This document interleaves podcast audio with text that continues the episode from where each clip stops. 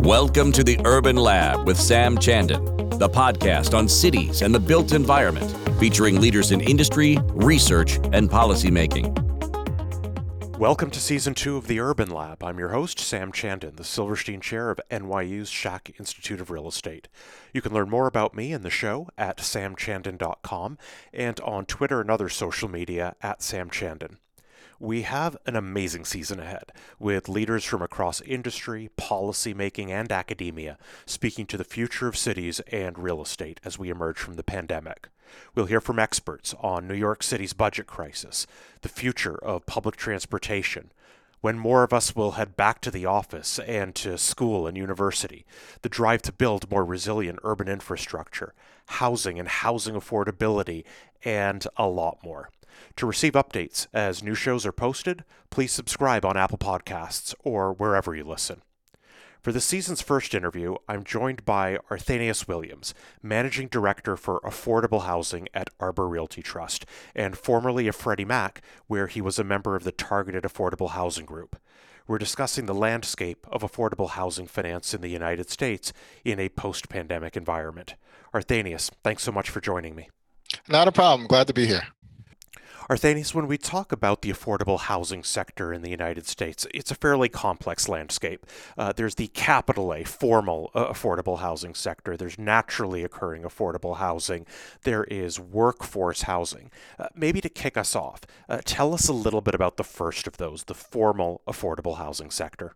So the formal affordable housing, or as you mentioned, the capital A affordable housing in the, in the multifamily sphere of the real estate market is basically any uh, housing that has an affordability restriction, either being a rent inc- uh, rent restriction, the amount of rent that can be charged, or the uh, income restriction, so which limits the amount of income that the household living in a particular unit can earn in order to qualify for that unit.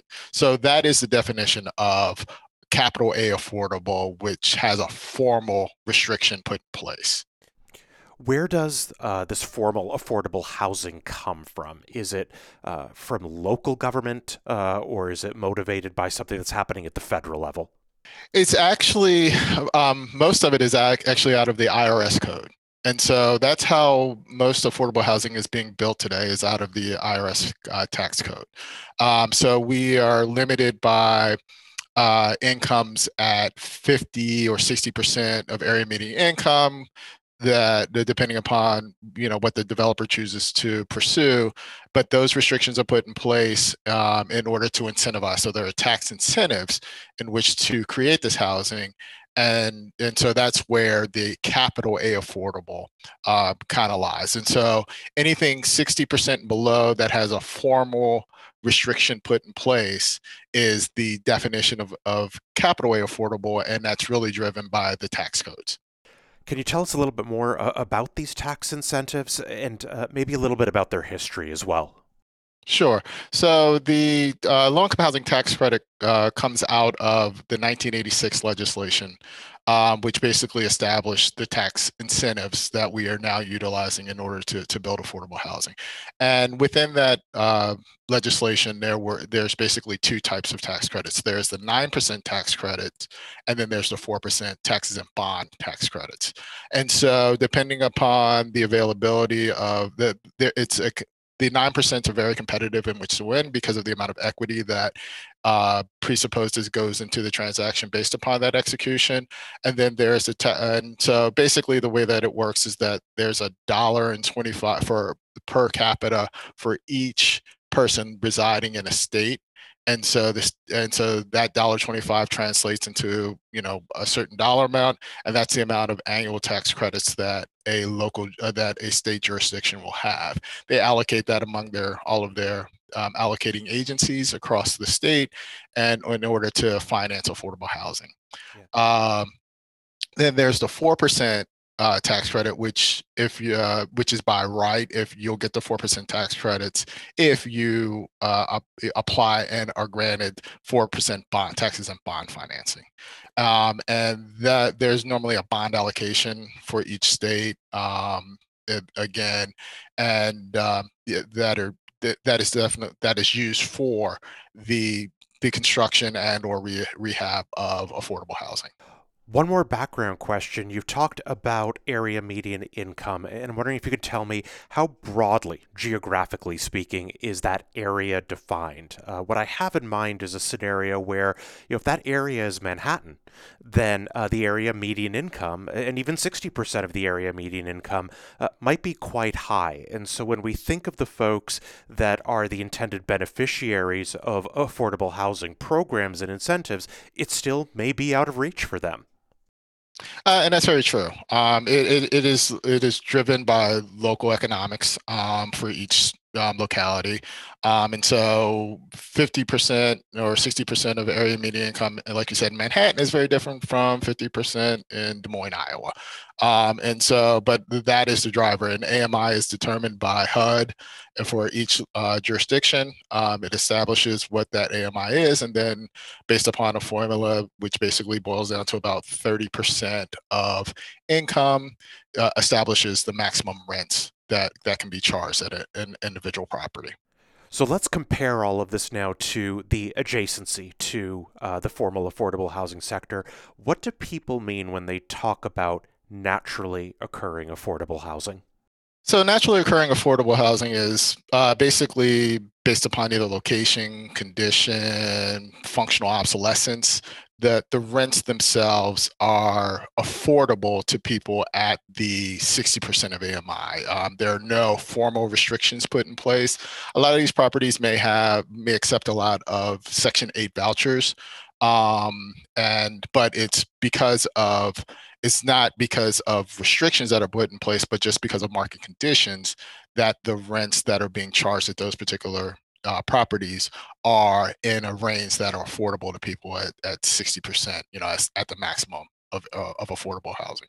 So, whether it is a formal or, or naturally occurring uh, affordable housing, I think the perception in, in, a lot of communities around the country is that this is an urban phenomenon, something we'll find in the urban core. Uh, can you tell us a little bit about the geographic distribution uh, of affordable housing in the United States?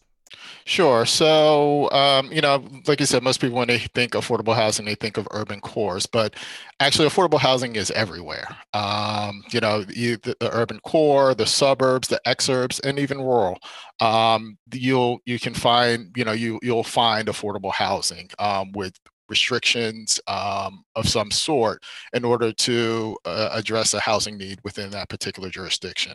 Um, historically, uh, it, affordable housing has been in the urban cores just based upon housing policies uh, where in you know the 1940s 50s and 60s hud uh, well you know in the precursor um, before there was actually a hud um, there was just a concent- there was the concentration of affordable housing in the urban centers because local governments um, were given the resources and that's where they built. Um, and the but and and when the federal government built housing and managed housing, that's where the bulk of the affordable housing um, was built. However, once HUD and, and the federal government moved from being a supplier to being more uh, addressing the the needs on the the demand side by giving vouchers and and incent and and and subsidies um, to developers, then that's where you saw the outgrowth of uh, affordable housing going into the suburbs, the exurbs, um, and because housing, you know, it's the the cost of to build housing, you know, has stagnant costs, and so if you can get land and you know in the suburbs or the exurbs cheaper, then it makes the development overall more profitable for the developer. So that's where you saw, uh, uh, you know, with the with the advent of the uh, of the 86 tax codes, where you saw the spread of affordable housing just not so much concentrated in the urban cores. So you've raised actually a really important historical point. Uh, there was a time where the federal government was actually in the business of creating affordable housing, uh, and that's not the case uh, right now. What motivated the change, and do you see it as a positive thing? Um, you know, it it, it kind of started with I, I, believe it was uh, 1974 where there was a real shift in terms of uh, HUD, policy. They've just realized that th- there were just inefficiencies that they just could not address. Um, the, the the demand was so uh, there was such a demand um, for the affordable housing, and they just couldn't keep up, and so they tried to move towards a more addressing the demand and the, the bringing in the public, the private sector um, in order to uh, try and meet that demand. Um, and so there was a real shift there. Um, and you know, there's there are definitely positives, you know, from that perspective. In that you know you've seen more efficiencies in the marketplace um, in terms of the construction uh, of more um, than what the federal government could necessarily provide on its own. Um, but overall, um, you know, the the incentives um, that are created, um, you know, they're they're it's still not meeting the overall the overall need. Um, you know, just based upon more recent data, we're still at about a deficit of about seven million units um, needed in the affordable housing space in order to meet the the, the overall demand. So that's a perfect segue into my next question. Do we have enough affordable housing in the United States?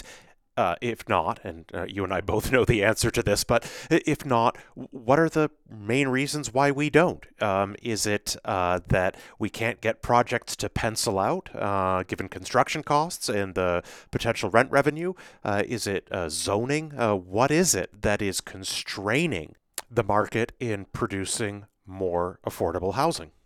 Um, you know, it's all of the above. Um, it's you know, it's a combination of factors, just population growth o- overall. Um, economically, the uh, wage growth has been outstripped by cost of living um, increases. Um, we've had recessions, um, you know, and just economic downturns that have contributed. Um, changes from, you know, a, a, a manufacturing base to a service economy. All of those factors play into why we are at you know now a deficit you know at the extreme ends uh, for affordable housing you know that number that's you know the, that uh, most economists kind of agree uh, of, of about 7 million uh, 7 million units of affordable housing at a deficit. Um, so it's all of those factors. Um, i would say that you know and the another big um, factor to that is just construction costs overall. Um, you know, the cost of a brick is the cost of a brick, whether it's going into a luxury building or if it's going into an affordable housing um, development.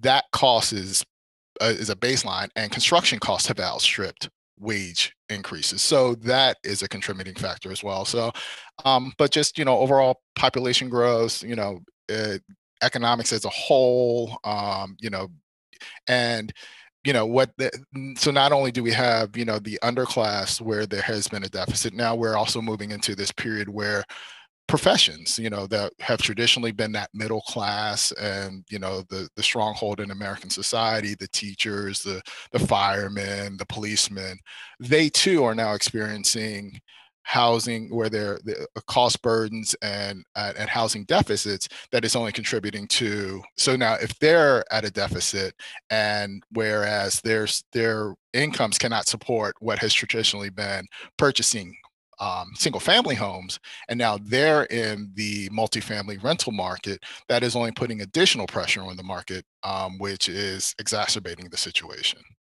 so now we have an idea of what affordable housing is, both uh, formal and naturally occurring. We have an idea of uh, the shortfall that exists and the need uh, for uh, affordable housing. Tell us a little bit about your platform and the kinds of things that you're doing uh, to uh, ameliorate the situation. Sure. So Arbor is a is a mortgage lender. We're a top tier industry leading mortgage lender um, with licenses with um, all of the gener- um, these um, the GSEs, uh, the government sponsored enterprises.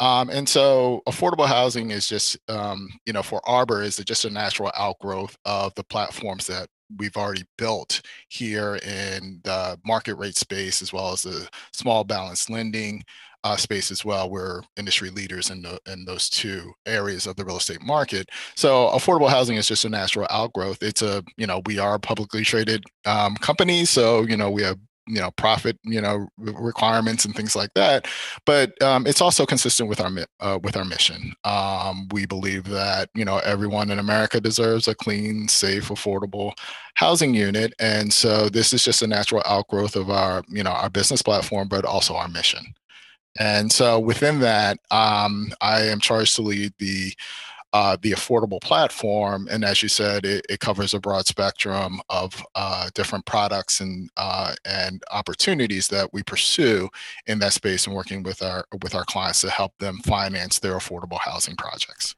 So you mentioned the the GSEs, Fannie Mae, Freddie Mac. Of course, there's you know HUD and the FHA, Federal Housing Administration. Uh, tell us a little bit about the partners that you work with uh, to make uh, these uh, financing products and options uh, available in the marketplace. So you know we we are working directly with our clients. Um, we we serve as kind of the linchpin between the developers and the agencies um, the uh, to provide the, the permanent debt opportunities. Um, and so as a developer is putting their uh, development plan together for either the rehab or the new construction of a property, we serve to help them get their permanent debt solutions through the GSEs. Um, and then uh, they'll work with, um, you know, a variety of tax credit investors and syndicators in order to provide the equity needed for their transactions um, through the tax through the tax credits themselves. Um, and so we'll help them and we'll serve as a partner to help guide them through their overall execution. Um, you know, and there may be a need for, you know, there's a need. So while we're working with the GSEs to provide the constru- um, the permanent financing, there's also the need for the construction financing. Um, there may be requirements for, you know, either some type of mezzanine um, lending or you know private equity depending upon whatever the needs of our particular sponsors are so we provide you know kind of a soup to nuts from the from the debt perspective to get them from through construction um, and even through pre-development pre-development through uh, pre-development through perm and that's kind of the platform so, in the same way that you described the affordable housing business as a natural outgrowth of Arbor's you know, market rate multifamily lending platform, let's look at the other side of this. The developer investor is uh, who's perhaps been focused on market rate multifamily across the United States or in a particular market is affordable a natural outgrowth of their business for them as well. Um, you know are, are, there skills that they develop capacities expertise that come with being a market rate multifamily developer investor or operator uh, that are uh, easily transferable uh, into uh, the affordable housing world or is it a completely different skill set so it's actually both. Um, um, you know, the, going into the affordable housing space, absolutely. Um, developers can and should. Um, it, it just makes good economic sense. The you know from a you know from a developer perspective in terms of their return requirements, um, affordable housing. You know. you have to meet your expectations for your investors and things like that. So the it's it's just a natural outgrowth. Um, the difference is that we it, when developing at uh, for affordable housing, it's it's really getting an understanding of the process of getting going through the approval process for either the 9% tax credits or the 4% bonds um, as well as any soft financing that may be sought from the local housing um, housing finance agencies and um, and the like. And you know so and, and also if the expectation is to try and get some form of a section 8 subsidy um, working with hud as well. And so that's where the difference lies in that you know as a as a market rate developer, you know, you got you got debt and equity, and you make the numbers work based upon your debt and your equity. Um, but when you're working with an affordable housing development, there is the added process that is full of pitfalls um, in terms of getting through the approval process for the for the tax credits themselves, or the, the bonds themselves, as well as any soft financing, and dealing with the local uh, government entities um, that control uh, those sources of uh, those resources. So you you need to, I mean, you know, understanding the you know the basics of real estate, you know, in terms of you know this these are the rents that I can charge, and you know this is what you know the debt I can support, and so this is the amount of equity I'll need in order to make my deal work. Um, it, there there are the added challenges of dealing with the the the housing finance agencies and the local governments in order to get the, the requisite approvals that are needed in order to move through the affordable housing financing process. So we're we're in a different political environment uh, than we were just a couple of months ago, without actually getting into the politics. Uh, Is there a wish list uh, for folks, uh, including yourself, in the world of affordable housing, things you'd like to see happen at the federal level uh, that could help to encourage uh, a greater supply of uh, affordable housing, uh, whether it is formal or informal? Sure. Um, I don't want to get too far in the weeds, but part of where we are um, in terms of the, the the value of the tax credits if we could establish a minimum baseline for the interest rate, that would uh, encourage more equity and allow for more developments to to be built. Um, you know, there there's some nuances to that, and you know, where I could give a dissertation or probably better yet, bring some folks in who are better qualified to have that conversation about the value of the tax credits.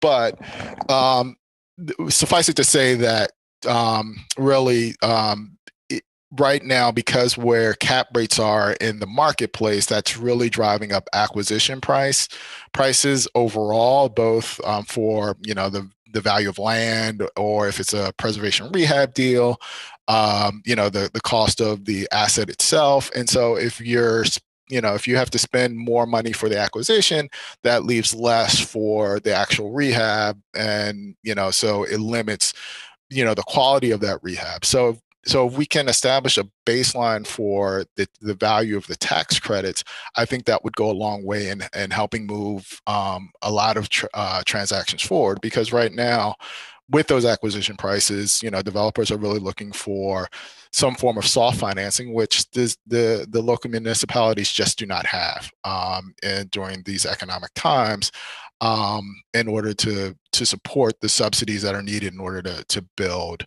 um, uh, the affordable housing, build or rehab the affordable housing. So, you know, first and foremost, I think that that's an important piece.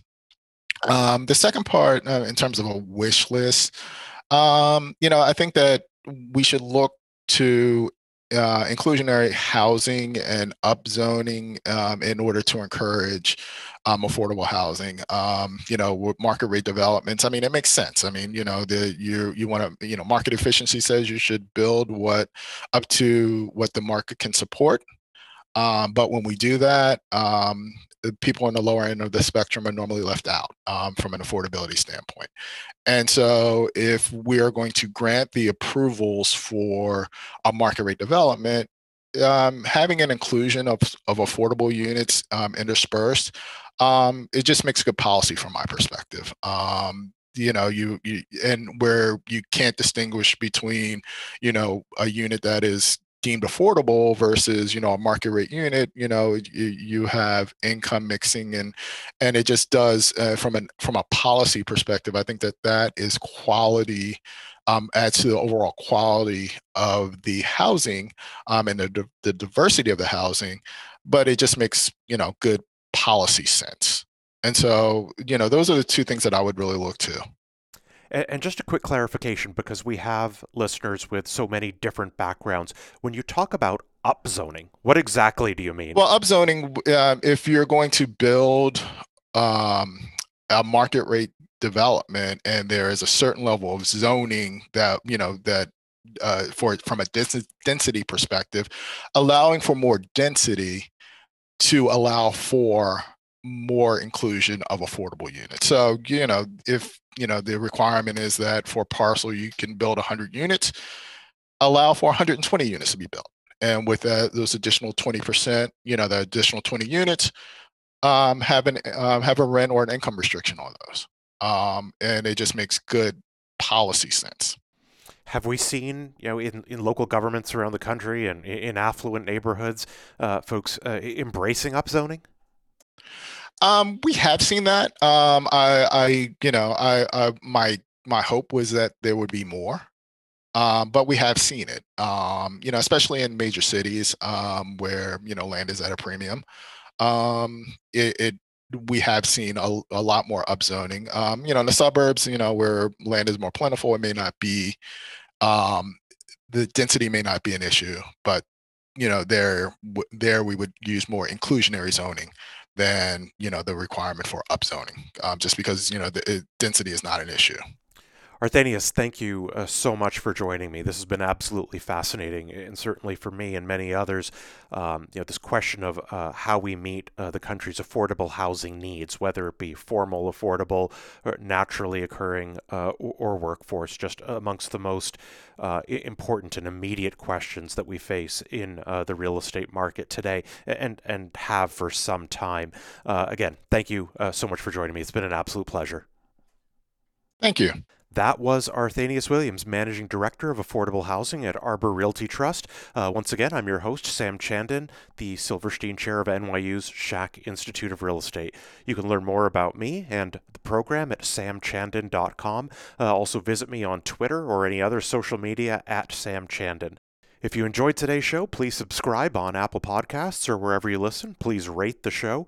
Uh, both of those will uh, ensure that you get updates as new season two segments are posted. Thanks for listening to the Urban Lab. For more information about the program and our host, please visit samchandan.com slash urban lab.